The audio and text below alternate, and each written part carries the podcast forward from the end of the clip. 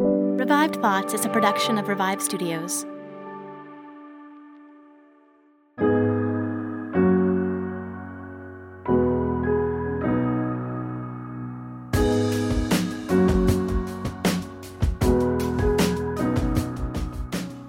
This is Troy Angel, and you are not listening to Revive Thoughts. Uh, although this will show up in the Revive Thoughts feed, this is actually a Revived Thoughts deep dive part one. We are incredibly overdue for this. Uh, this took a long, long time to create. If you have been a listener a long time, you probably remember the last time we had a deep dive was Joan of Arc. And before that, you would know there was the First Crusade. And before that was the Salem Witch Trials. Now, this episode, I can only tell you, was so delayed because I moved to Cambodia and then Indonesia. But but also, um, this episode is incredibly delayed because it it is it is one of the toughest subjects. I it, no, it is without a doubt the toughest subject I've ever had to study in church history since we started Revive Thoughts. This has been an idea I have had uh, since very early on. I'll discuss that in just a minute. But it took so long to figure out and be able to give you answers that I feel confident with like 75% confidence because that's as high as I can be confident on anything. 75. That's good. I'll, yeah. That is like, if I, guess say- I'll if I- take that. If I hit 75, that is a surefire. That is like practically as written in stone as you can get about this subject. We're going to talk about it. Now, if you're listening to this, this is going to be called part one. Usually we do deep dives, it's like three hours of content, but I knew if we did that, Joel would have to edit it, and you'd be getting this deep dive in like Christmas of 2025. So I wanted this to be coming to you a little bit quicker in a part one, part two, part maybe part three uh, sequence. And if you want to listen to all the parts, you will have to join us on Patreon. You can get the first part, and we're hoping that will entice you to want to hear the full story of the Church of Ethiopia and what's going on there and what, you know, this. if you've listened to deep dives before, if you have not, I apologize. But if you've listened to deep dives before, you'll know that I almost always say something like, "Well, to find out what happened, we have to go back." And, and it would, like, if the subject is the Salem witch trials in 1600s, I'm like, so in 1472. this one is so much worse than any others because to tell you the story that I originally set out to tell which happens in the 1300s.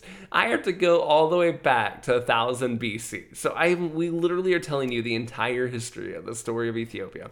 Now, some of you might be listening to this and going, well, "Why would I want to hear that? I am not interested in this country's origins." Well, there's three big que- three three to like 10 big questions we go through. And I'm just going to hit you with one of the first ones. This is the question that got me interested in the story of Ethiopia. Now, I was always interested in it, but this is the one that made me go, wait a second, I need to do research. I remember I was sitting at a diner in Kansas City and I was telling a friend about Revive Thoughts. This was three years ago, almost to like this day, like it was in July. And I was telling them all these exciting things I was learning about John Calvin, you know, Martin Luther, all these great people in church history. I was really, you know, hammering the Reformation. So I was learning so much of this cool stuff from history. And my friend was like, Yeah, but didn't all these guys just steal that from the Ethiopian church? And I was like, I, I didn't see that in any of my research. He's like, Yeah, I mean, all of the Reformation was done in the Church of Ethiopia. They just stole it and they did it in Europe, and everyone knows that. And Martin Luther even met with an Ethiopian deacon. Um, and so it's pretty much just, it was just stolen. And if you're hearing that and you're like me, you're like, I did not know that. Uh, well, we're going to answer that question for you. Did the reformers steal the Reformation from the Church of Ethiopia? And that got me really thinking. And we do research. We will give you that answer, but we won't give it to you just yet. We're going to make you listen, uh, because the answer is is slightly more complex than it might sound on paper, and it, it is actually in some ways both. We will get there. But secondly, that gave me pause to a question I have always wanted to know, which is what happened in Ethiopia? Because if you go to the book of Acts, the Ethiopian church, like Ethiopia, is mentioned in the book of Acts. Both when Pentecost happens, they specifically mention Ethiopian believers are there. So Africa is getting mentioned here. But also, there is an Ethiopian eunuch in the book of Acts that is a is worth an entire story, and I'm going to read that to you because this is, I mean, the true beginning of the uh, story, but also. Let, we'll, we'll get there in a second. But what happens here in this book of Acts, this huge thing that occurs, and then the rest of the story of Acts doesn't go into any more details of what happens, and you're just kind of left with this weird moment. So let me read this for you, not criticizing how the Bible put it, but just let me read this to you because it's kind of a mystery. Okay, so if you go in your Bibles to Acts chapter 8, verse 26, you'll see this story. And you're probably familiar with it, but I'm going to read it to you anyway. An angel from the Lord spoke to Philip at noon Take the road that leads from Jerusalem to Gaza. This is a desert road. So he did. Meanwhile, an Ethiopian man was on his way home from Jerusalem, where he had come to worship. He was a eunuch and an official responsible for the entire treasury of Candace. Candace is the title given to the Ethiopian queen. He was reading that the, he was reading the prophet Isaiah while sitting in his carriage. The Spirit told Philip, "Approach this carriage and stay with it." Running up to the carriage, Philip heard the man reading the prophet Isaiah. He asked, "Do you really understand what you are reading?" And the man replied, Without someone to guide me, how could I? Then he invited Philip to come up and sit with him. This was the passage of scripture he was reading. Like a sheep, he was led to the slaughter, and like a lamb, before its shearer is silent, so he didn't open his mouth. In his humiliation, justice was taken away from him. Who can tell the story of his descendants? Because his life was taken from the earth. The eunuch asked Philip, Tell me, about whom does the prophet say this? Is he talking about himself or someone else? Starting and starting with that passage, Philip proclaimed the good news about Jesus to him. As they went down the road, they came to some water. The eunuch said, Look, water, what should keep me from being baptized? He ordered that the carriage halt. Both Philip and the eunuch went down to the water, where Philip baptized him. When they came out of the water, the Lord's Spirit suddenly took Philip away. The eunuch never saw him again, but went on his way rejoicing. Philip found himself in Azotus. He traveled through that area, preaching the good news in all the cities until he reached Caesarea.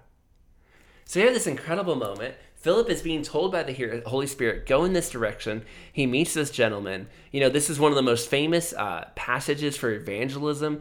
Uh, this is an incredible, it is a very common passage. I mean, there's so much goodness happening here. And, and yet, Joel, what happens next in Ethiopia? That's that's the big question, right? What what happened to the Church of Ethiopia? We see it pop up pockets through history. Eventually, it seems like it putters out a bit. And uh, that's what we're diving into today. And we're, we're doing a little bit of a different format on this deep dive. Uh, Troy has been relentless, relentlessly researching and becoming the best expert in the world at the Church of Ethiopia. I have not been doing that. I've been sitting here wondering uh, what's taking Troy so long to, to do all this research, to juggle all this stuff.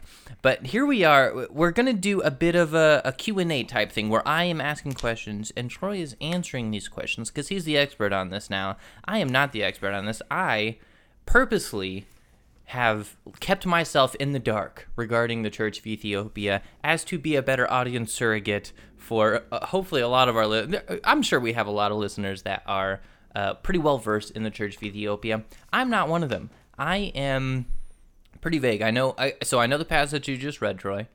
Um, I know. You know, they they get going around like 300 AD out there doing their thing yeah. in Africa. They uh, again be, uh, show up pockets throughout history. They're kind of I feel like regarded as like a proto Reformation, like kind of like a pre. They kind of kind kind of a a, a break off secluded, doing a, a similar Reformation type thing in Africa.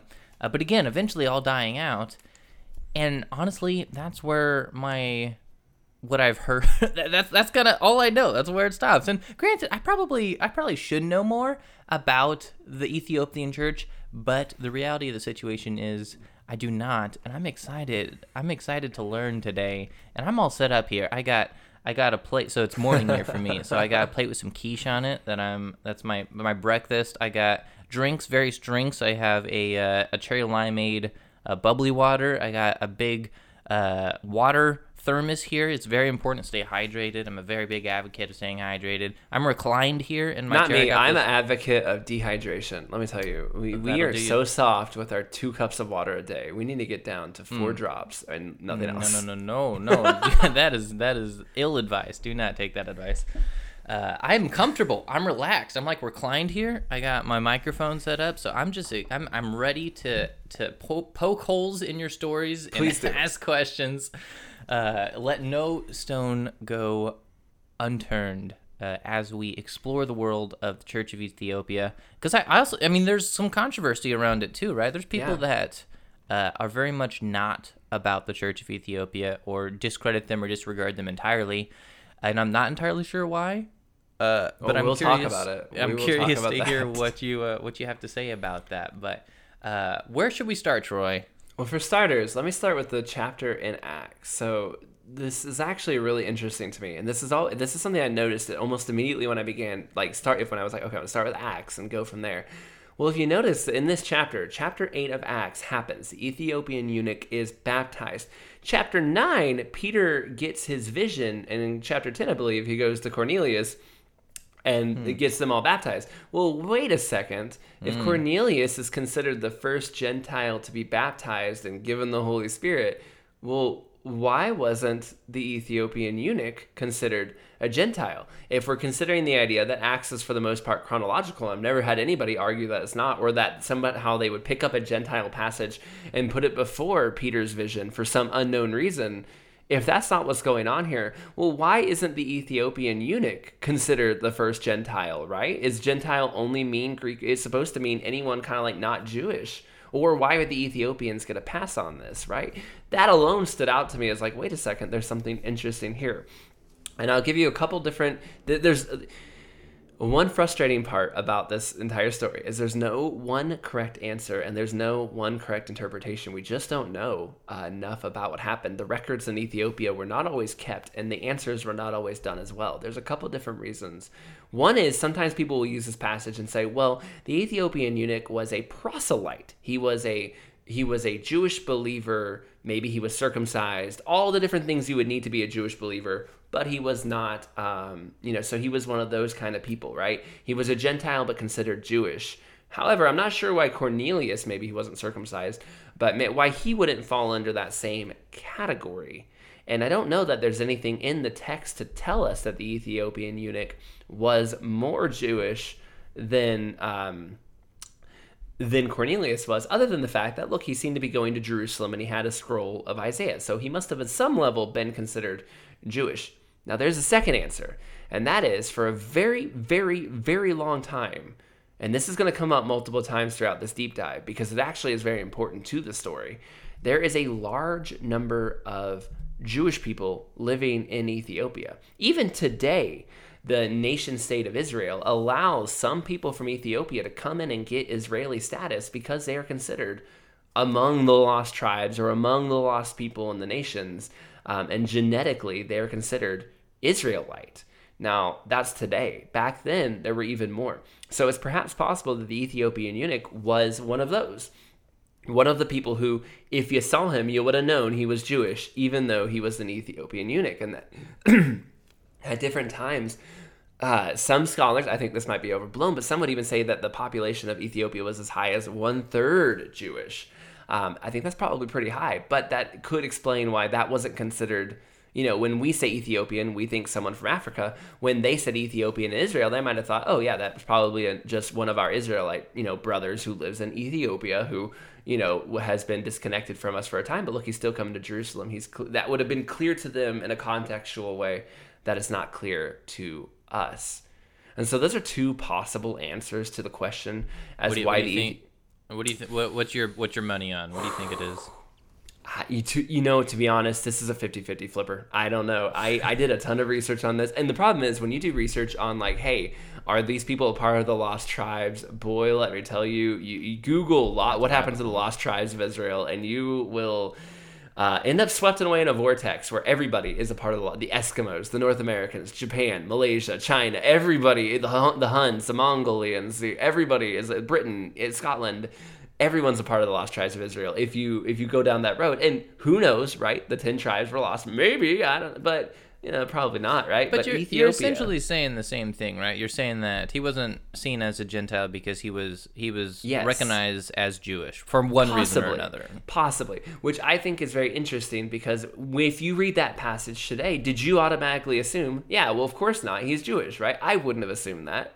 That was something that was lost on me. And so already you can see that Ethiopia is more complex and a little bit differently situated than Rome. In the fact that no Roman citizen, with the hmm. exception of Paul, I guess. But no Roman, you would automatically assume that they were Jewish. That was something they would have had to tell you. But with the Ethiopians, maybe it was that they were already considered Jewish, or maybe this guy was a proselyte and it was pretty obvious he was.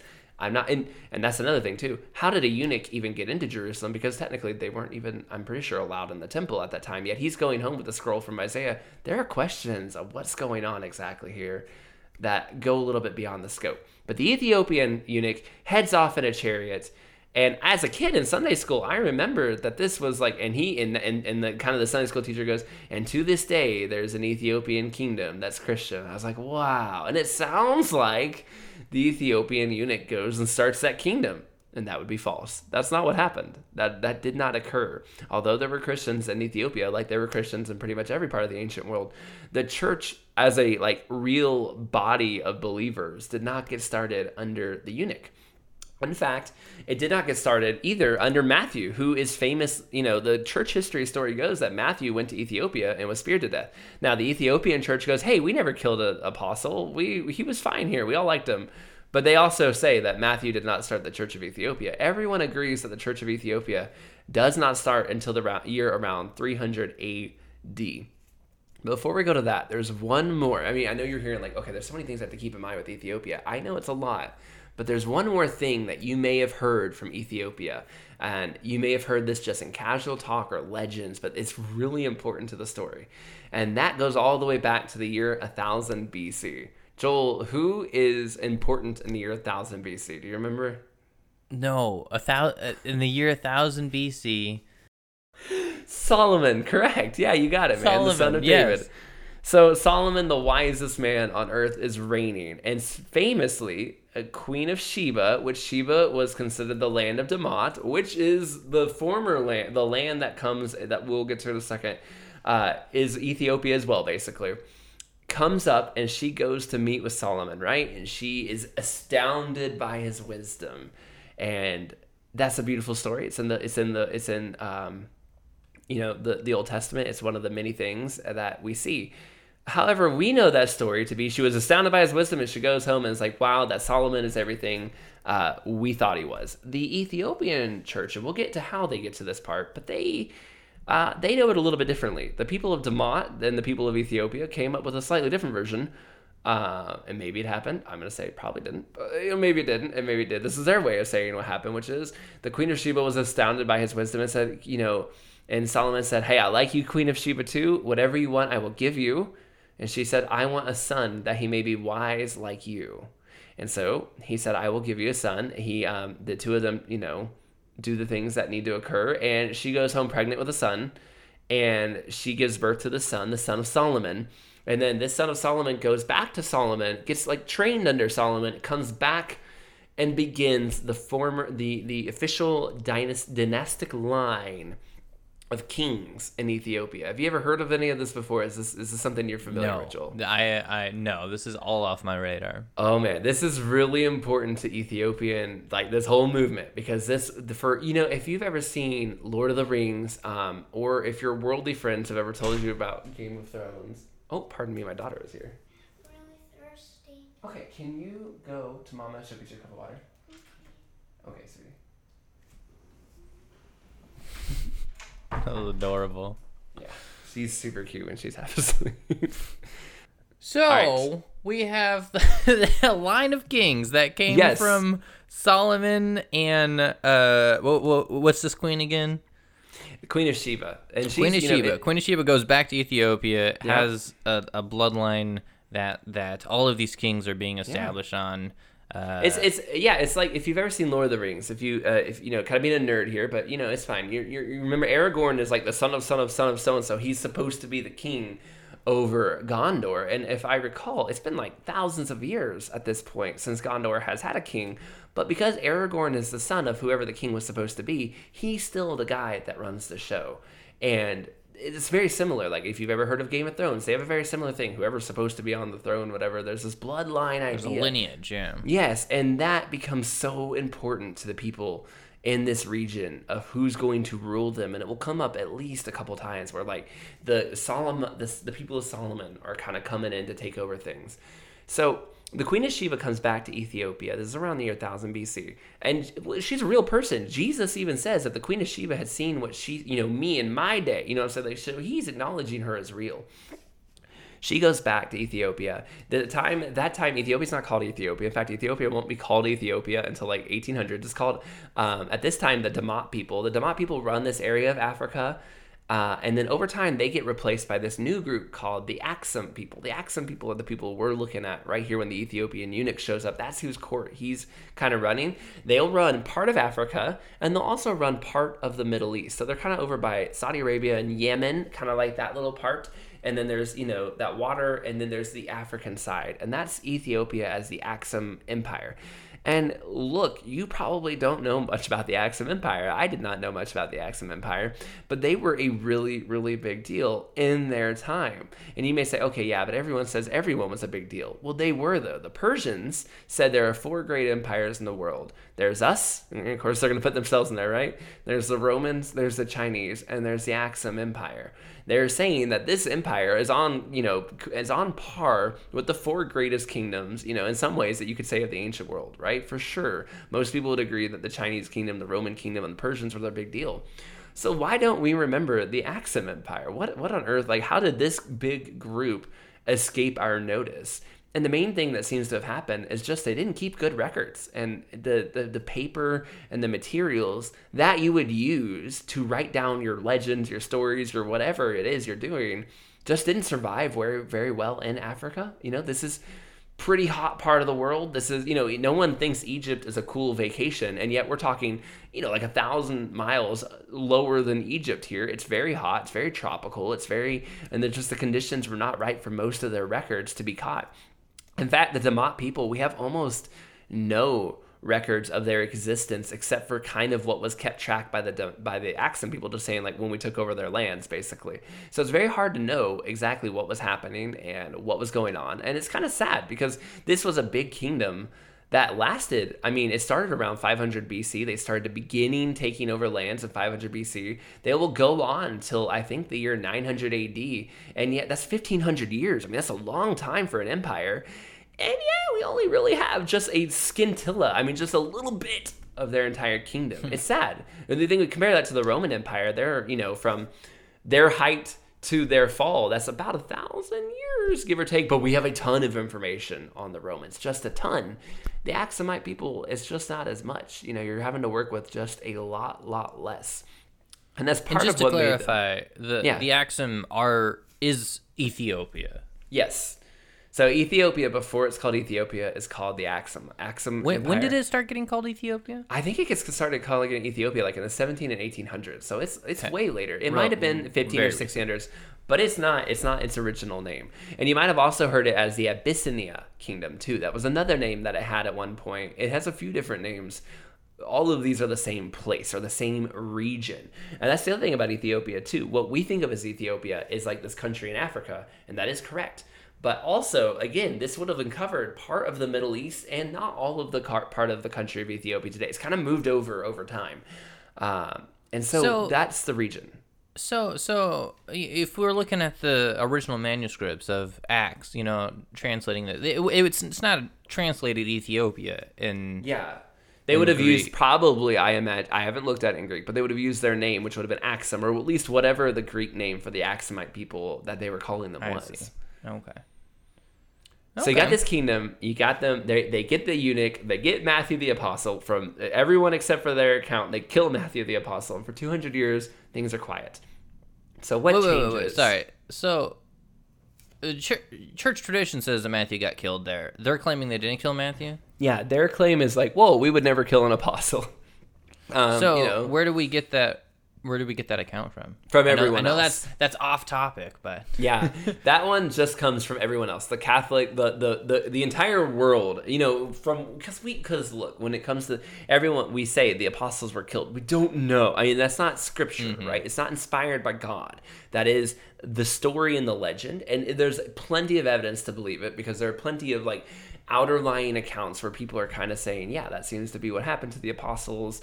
Uh, in the case of Matthew, it was ev all the evidence points that he went to Ethiopia and died, but the Ethiopian church does. I don't just from what I can tell, just doesn't want to say they killed an apostle, and so it's just like, no, we didn't do that. You can't prove it. And there's other cases too. I remember the Spanish church. Um, I met a gentleman who was a missionary to Spain, and he said, "Look, we didn't kill. You know, or sorry, he was like, we did. Paul came here. He preached here. We have his footsteps and all this stuff. There's all this evidence that Paul went to Spain and got out of Rome. It was fine." But most people believe Paul was killed in Rome and that he never mm. made it to Spain. But the Spanish, you know, at least this gentleman and some people in Spain are claiming that Paul did make it to Spain and that that's a lie that he died in Rome and that he made it to his goal. In very much the same way, we can't tell who's telling the truth, but 99% of us are pretty sure Paul died in Rome. In the same way, we don't know. I guess it's possible Matthew had a great time in Ethiopia, but 99% of us are pretty sure he didn't make it. You know, it, he got killed Right. in Ethiopia. Okay. Okay. So, so yeah, so Matthew gets killed, and then we don't hear anything about the Church of Ethiopia until 300, or like uh, probably about 200 years after that or so, Yeah, that's that's the correct. in the So year when- 300 AD. Yep. So the story of the Church of Ethiopia kicks, kicked off with a gentleman named Frumentius. Frumentius is a, a very young man when the story gets started. Actually, he is uh, uh, the son, or no, he's sorry, he's he's the nephew of Hold on, hold on, hold on, hold on. Sorry, I'm sorry. Just want to go back to Matthew one more time. I still Yeah, don't fully understand. So, so this eunuch supposedly goes back, and there's there's Yeah. believers there in Ethiopia, and Matthew comes to to check in on him. Like, what's he doing there in the first? I think I know. Matthew I know. Again, this is just church tradition. Yeah. Like we're we're speculating, but Well, so and that's the thing. So there are two different church traditions, and you you know you're depending on your there- So there are some people who say Paul went only to the Gentiles. The other eleven apostles stayed and preached in Israel, and that's where they stayed. But the more popular and I think the more common church tradition is no, the disciples went off in different directions. If I recall, it was Thomas who went to India. Um, Matthew, and so Matthew is going to Ethiopia. They're trying to go to the you know the corners of the earth. Uh, maybe they did stay in church that preach in Israel for a while, but they're going to their different locations to plant the different churches.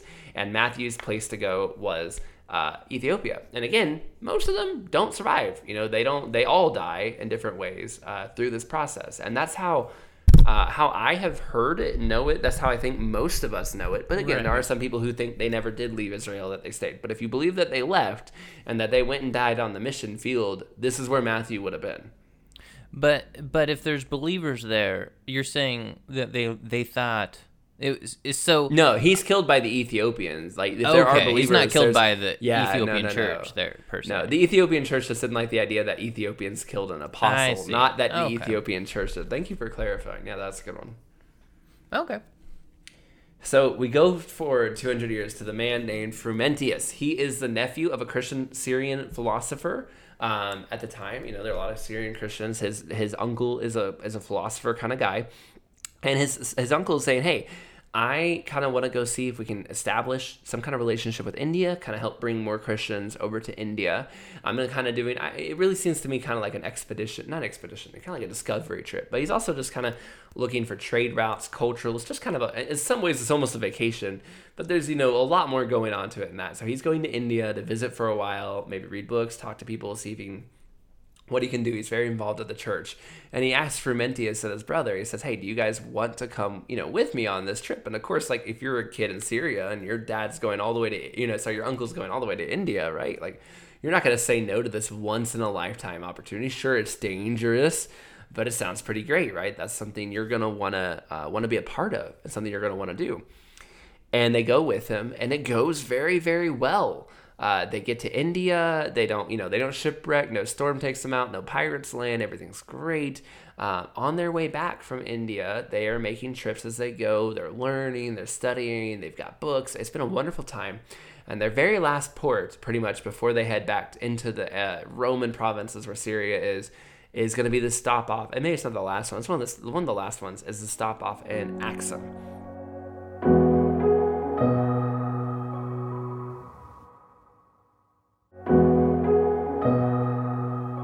this is where everything goes completely south. And it, there's two versions. You know, in, in every story you will hear there's going to be at least two versions. And in this version one of them is that one of the sailors on this boat maybe got drunk and got mad and picked a fight with one of the people from ethiopia. And this turned into just a giant brawl. And another version is they just said something that the Ethiopians didn't like, and the Ethiopians were kind of already ready to go to kill some Romans. I don't know that that would be the case because Axum was completely a trading empire, and so like taking off Rome doesn't make a lot of sense.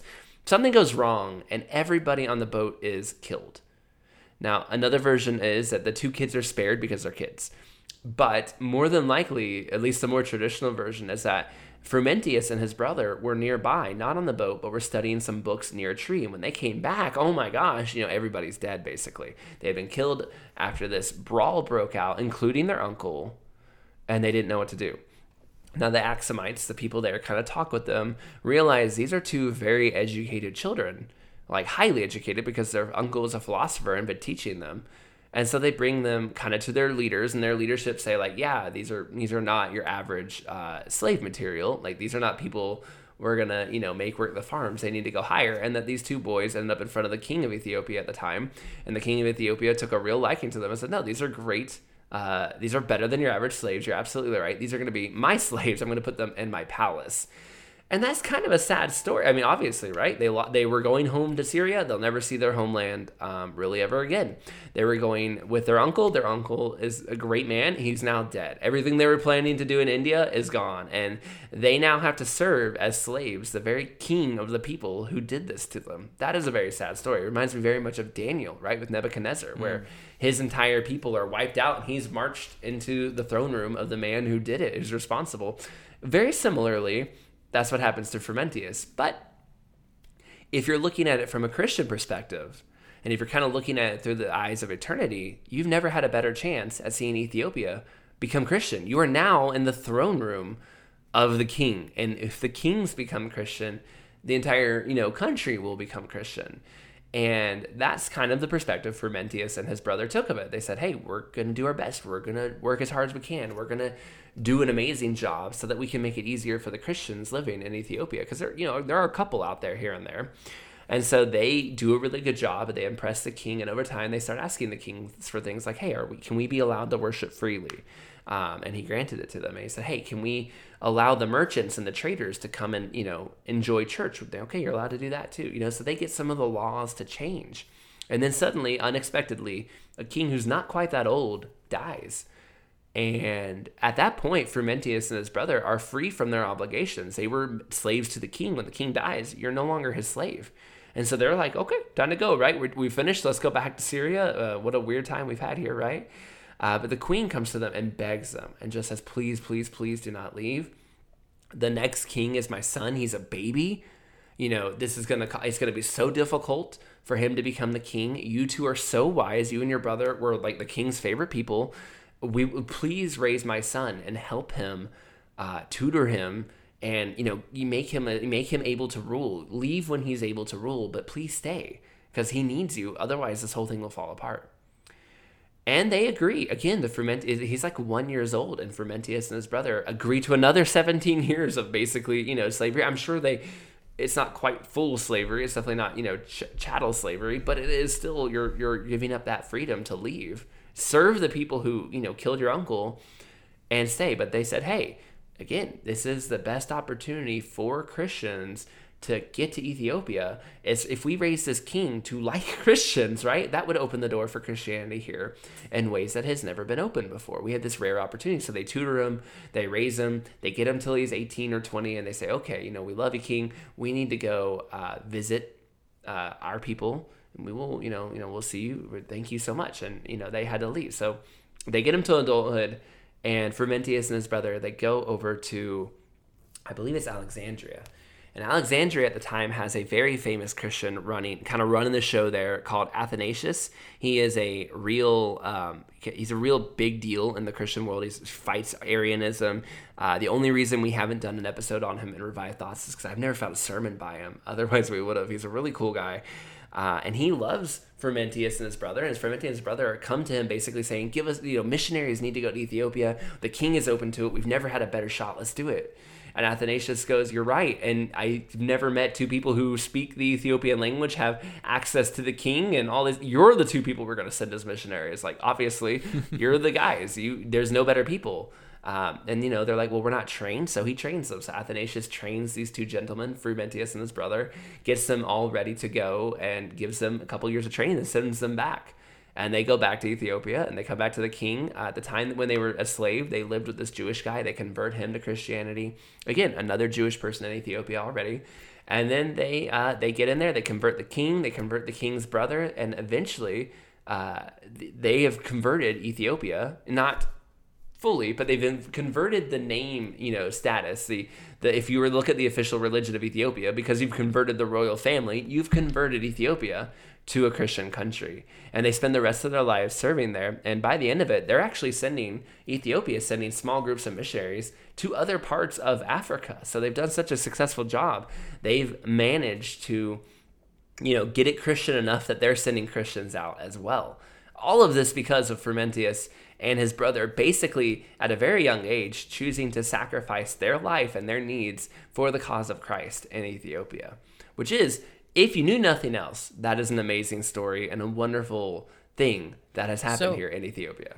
So did uh, the the previous references about uh, you know a church existing there prior to this. Is that still around or is that died out or is there just there just happens to be other believers in the area? You know it clearly doesn't seem to be a part of the the royal family or the the higher um uh people there but So it- there, there were some Christians, but there's no bishop. And like to us as evangelicals, we're gonna go okay. And um, but to them and the 300s, that basically meant the church wasn't there. There's nobody ordained. There's nobody you know leading mass or whatever. There's none of those kind of community things happening. And they're not being. No one from Ethiopia up until this point is being invited to like the different councils, right? But the, like the big councils, the big things going on uh, aren't happening. Now, some people have mistakenly said that Ethiopia was the first kingdom to become Christian. That would be Armenia, and then followed quickly by Rome, and then Ethiopia comes right there in third. But it- it- the good news is, yay, Ethiopia's made it, right? They're Christian. The bad news is, uh, this really only happened in the capital. And yes, the capital was kind of at least nominally Christian for a hundred years or so, but they weren't really truly Christian. Uh, and you wouldn't, the average person would have still been pagan as soon as you left the capital, like out in the tribes, everything was different. And that doesn't really start to change until about a hundred years later. Now, another controversy with the Church of Ethiopia. I and this is a real. I, mean, I talked to people about what I this episode I was working on. Some people would say like, "Well, isn't the Church of Ethiopia not even really Christian? Aren't they Nestorian? If you're a theological person, uh, or aren't those people basically not Orthodox? They don't believe in the same things we do." And they would write off the Church of Ethiopia, and they kind of were like, "Troy, why are you spending all this time on a church that isn't even a part of our church?" And the reason for this is because of this next part. Now, I have thought about how to teach this next part a lot because it is difficult. I'm going to go through it the best I can. And Joel, you're going to ask all the clarifying questions you can. Uh, I do not think I can do this perfectly. And if this turns you off and you go, I don't think they're saved because of this, okay. You know, let's that's then that is fine. You're gonna hear about a church, a group of people claiming to be Christian that you don't believe are Christian. I will say that that puts you out of step with the Catholic Church, the Reformers, the Lutherans, and a lot of other people throughout church history to say that these are not Christians because of this. This, but this, it, you know, there are. I have again, there are people I was that I have said I just don't think they are Christians because of their their view of an impossible subject. So, if you are Joel and I, you have heard of the Chalcedonian Council or the Hypostatic Union, right, Joel? In which which is what is that saying? What is going on with that? God is hundred percent man and a hundred percent God. Yes, both both embodiment at the same time. Okay, so that is the Chalcedonian Council. It's 451, uh, you know, AD. Everyone comes together. Originally, the biggest council was like the Nicene one, right, where the Nicene Creed gets kind of written and all that stuff, and that happens in the early 300s. And then there are these series of councils that happen after that and people are trying to figure out how to view god right and ethiopia by the way is considered right along with the rest of the churches in fact the churches haven't divided yet um, they're considered one big body of churches until around the year 431 but uh, the Arians get kicked out with the you know Nicene Creed, nobody considers them Christians, so that's fine. Um, but they're sent out, and you know very early on, and then around the year 431, there's this break because a man named you know Nestorius has this kind of idea that there are two natures to God. There's a God nature and there's a man nature and that these are two separate kind of divided things and the council of ephesus goes and 431 goes if you believe you know if you're following nestor get out of here because we don't want that because god is not some divided thing with two things going on and if you're having trouble following, I, I will here. Let me pull up that because I'm just going to read the, the the Wikipedia version of this because it's about the easiest way I can explain it. Mm-hmm. I always try to find like the easiest version. Yeah, because that's not. I mean, that's not what we were taught in Bible college. There was there. I mean, yeah, the the the Nicene Creed of God embodying 100% man and 100% God at the same time, simultaneously. Doesn't make sense, you know, physically, but uh, Yeah. supernaturally, uh, you know, God exists outside of our rules, out- outside of our dimensions. Yeah, where basically there's two natures. This is the way that the Nestorians say it. There's a divine God and a human, and it's almost like there are two spirits shoved inside of one person. One is God, one is man, and these two are like talking to each other almost, right? And we hear that, and if you're, you know, if you're not uh, an Nestorian, you're going, that sounds kind of not right. That's right. That's not the way we're supposed to view God. You're supposed to view him as 100% man, 100% God, and those are things are fully united. And this idea of them being almost like two separate people inside the same body is not how you're supposed to view it. And so in 431, they kicked Nestorius out and they said, no, one nature, that God took on flesh, but it's 100% God, 100% man, and it's one nature. Now, if you're hearing that, you're going to go, wait a second, but the Chalcedonian Council 100% man, 100% God, two natures united in one. You're correct. That comes 20 years later. And so for 20 years, the church position was what is called monophysite, which is, or monophysite or miaphysite, which is how the Ethiopians prefer to call it which is that God is 100% man, 100% God. It's one nature, fully united, but not two natures. And in the year 451, they changed it because they were dealing with some other heresies at the time. And the hypostatic union, as we call it, this Chalcedonian council comes out and says God's 100% man, 100% God, two natures united in this one thing, right? And the Ethiopians, the Syrians, and some of these other people said, No, we're not okay with that. Didn't we just kick Nestorius out for saying there are two natures just 20 years ago? No. They said, Chalcedonian, you guys have gone way too far. You sound like the Nestorians that we fought 20 years ago. And so several of the churches left at this time. Now, this creates this huge issue because and it's very complicated. But when the Nestorians got kicked out in 431, I'm really summarizing this, by the way. When the Nestorians got kicked out in 431, they left the Roman world and they left the Ethiopian world and they went over to Persia, where the Persians kind of let them in. That's why, if you've heard of the Church of the Far East, they're oftentimes called Nestorian. We might have to do an episode on the Church of the Far East because that's not quite really right either. One part of them were Nestorian, but not all of them were Nestorian. And Nestorian changed over time and even they got their own theologians who read men like st augustine and kind of translated them. They're their own thing. This is just as complicated in the church of the far east as it is in ethiopia. This other group of people the armenians the syrians the ethiopians this kind of group that left that will become the coptic church they said we don't agree with you chalcedonian. That sounds too much like the nestorians we fought before. We think that god and humanity was perfectly bound one one nature that the that the logos became flesh perfectly. If I can read it to you, and I'm just reading to you like the uh the uh the Wikipedia, Wikipedia, version. yeah. This is like th- this not because like I used Wikipedia to understand this, although I'm gonna lie if I said it wasn't kind of helpful, um, but also because this is kind of like the simplified-ish version of how we can understand what's going on here. So here's kind of a quote, a much later quote describing it, where they said basically they believe in one nature of the incarnating logos taking on the flesh. And if you're like me, you might be listening to this and going, "Okay, what? Like, what are like, what are we even talking about?" This just sounds like you're having a semantical battle. Like you're just battling over words for the sake of battling over words. Some people are going to hear this and go, "I don't like the Church of Ethiopia because I really think we need to stick with the Chalcedonian version." Look, I am with you. I I also am a hypostatic union guy. I want 100% man, 100% God, two natures united in one. But would I be willing to kick somebody out of my church? Or would I be willing to say that the church down the street is not a Christian church because they believed that no, that God and man were one nature, not two? Is that enough to kick them out? A lot of times we confuse battles with Jehovah Witnesses and Mormons or with the Church of Ethiopia today, which is very different than the early Church of Ethiopia, just like the early Roman Church is very different than the Church of the Vatican of the 1500s, right? we, we confuse these battles and we go, no, we must be exact in our terminology. But one thing we have to remember too is A, they were not fighting in the same language. The Ethiopians weren't Latin speakers. They knew Latin to trade, but they spoke Syrian and Ethiopian. They had their own languages. The Latin speaking churches are over here saying it has to be two natures. And the Syrian and Ethiopian speaking churches are going, I don't understand what you're doing. It sounds like you become Nestorians. How much did that language difference and barrier cause a problem? The other thing too is these churches are also having a battle over politics. One of the one part of the world is saying they want the church center of the world to be Alexandria. Another one is saying they want it to be Rome, and another one is saying they want it to be Antioch or Constantinople or you know whatever. It's not Constantinople yet, but you know what I'm saying. Like there's this kind of battle. Ha- I guess it was at that point, but there's this battle happening of where the church's center is going to be.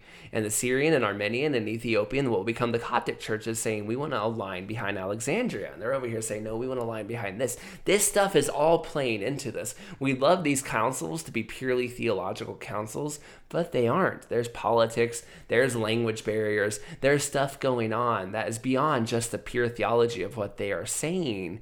And part of the reason these churches left and part of the reason these churches were kicked out was this idea that like you're not getting on board with where the capital of Christianity is going to be and it's not going to be in Alexandria anymore. It's going to be over here in the Middle East. How much did these things all play into each other? I don't know. Now again, So- I said it okay.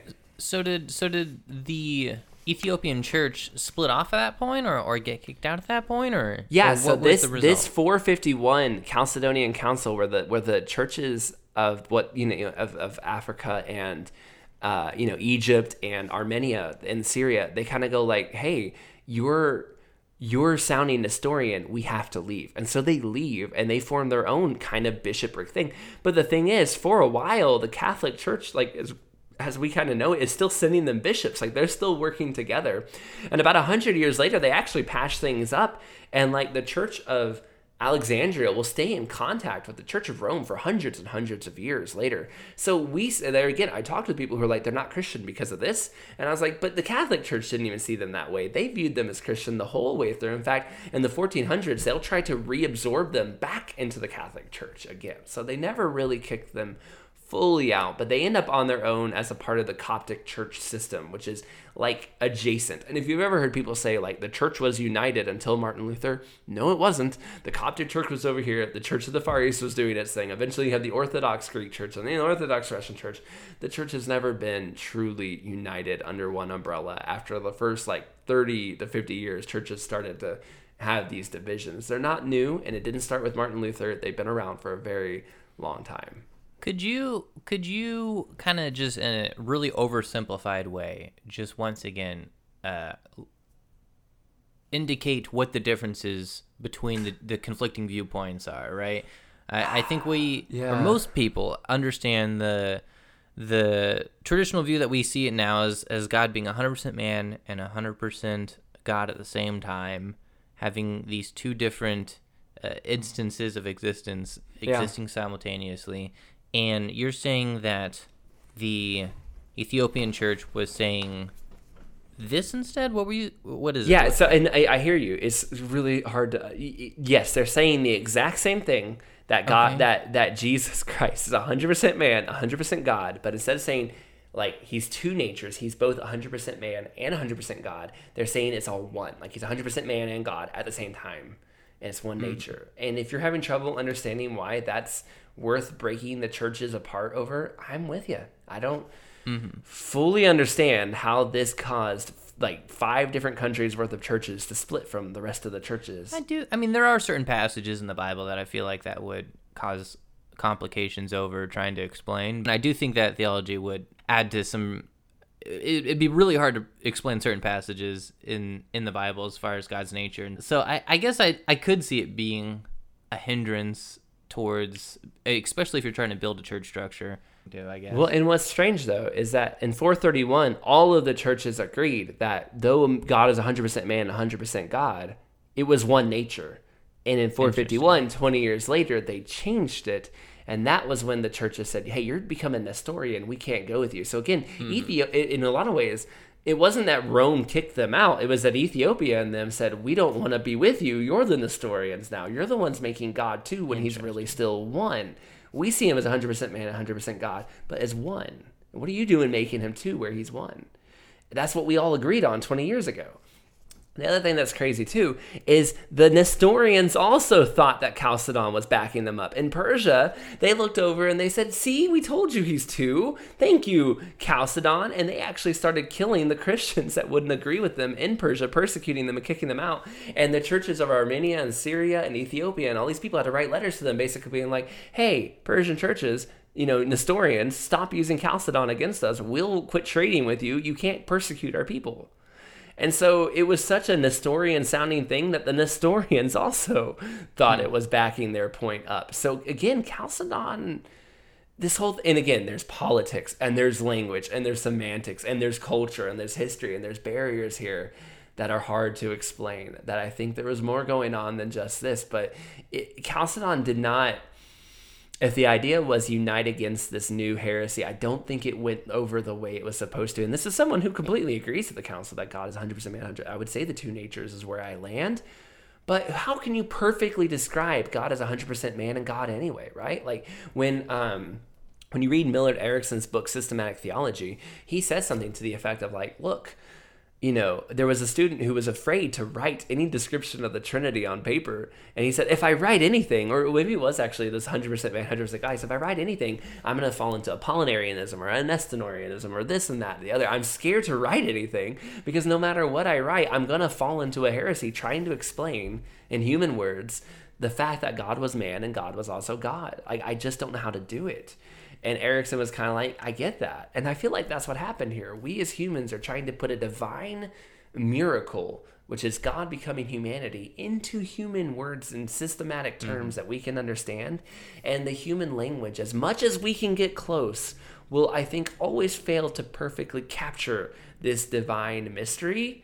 And so, using different languages and different terms in the early days of the church, I could see how you would be almost saying the identical thing and that would be enough to make it sound like you're saying something different.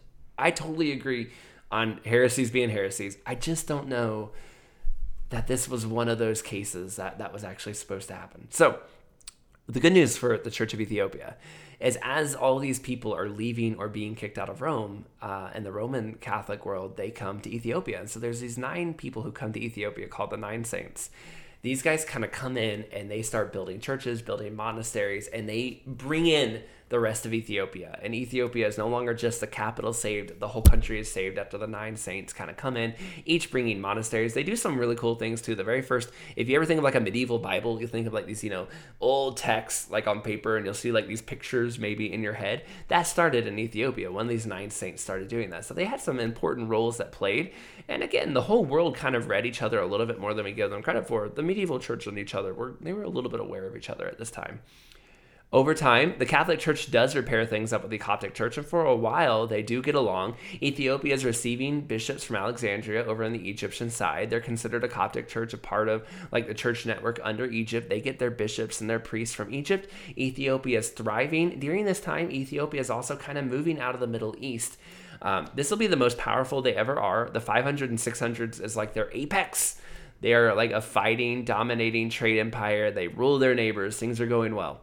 But then in the 700s, 800s, things start to kind of slide. They eventually lose the Middle Eastern side, and eventually they even lose their access to the sea, which is not good for the trading empire that is Ethiopia. And in the 700s and 800s, they kind of had their uh, big, you know, declining point.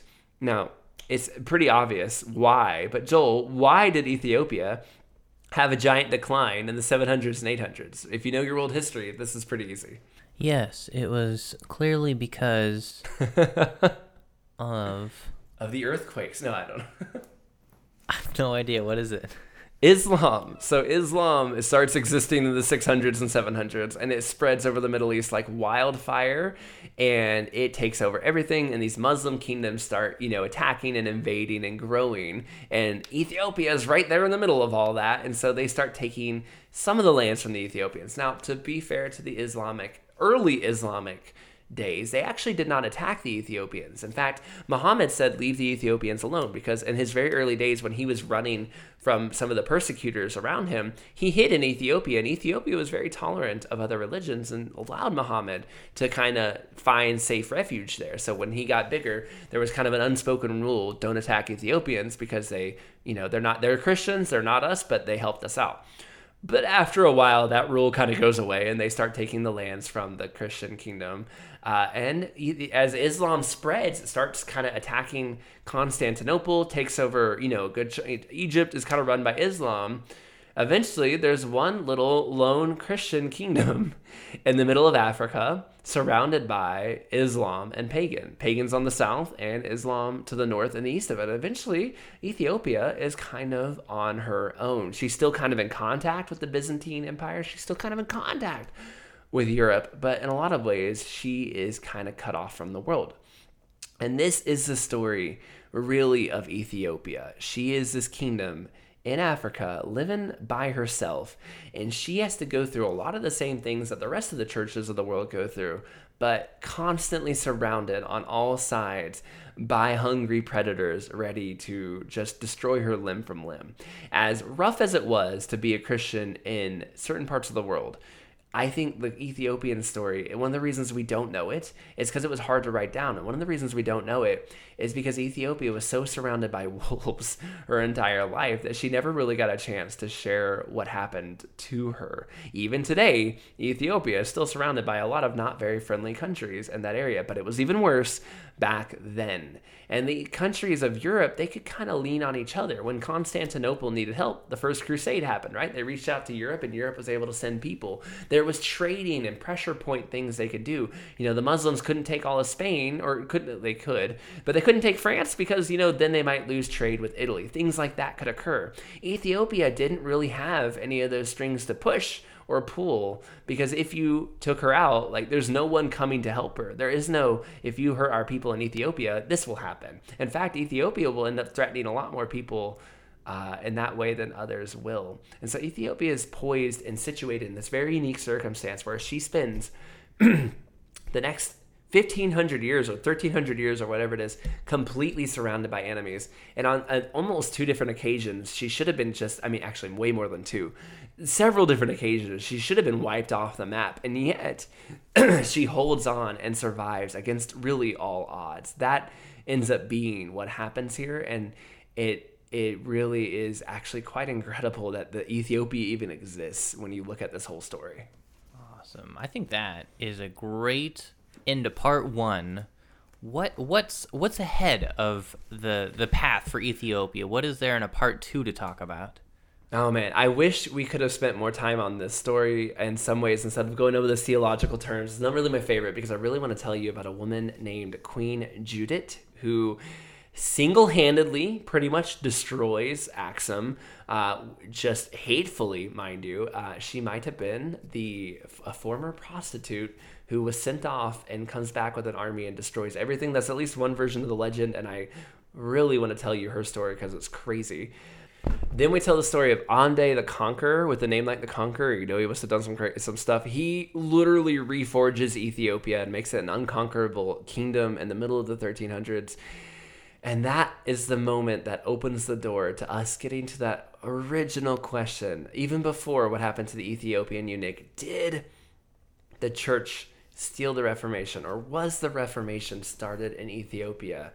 We will answer that question. We will answer more about the Solomon bloodline. We will get into some more details of some of these other things. And you will find out about a man, an incredible man named Estefanos, who leads a very incredible Reformation like moment. And you will also find out why I can tell you with pretty good certainty whether or not the Reformation stole his idea or not.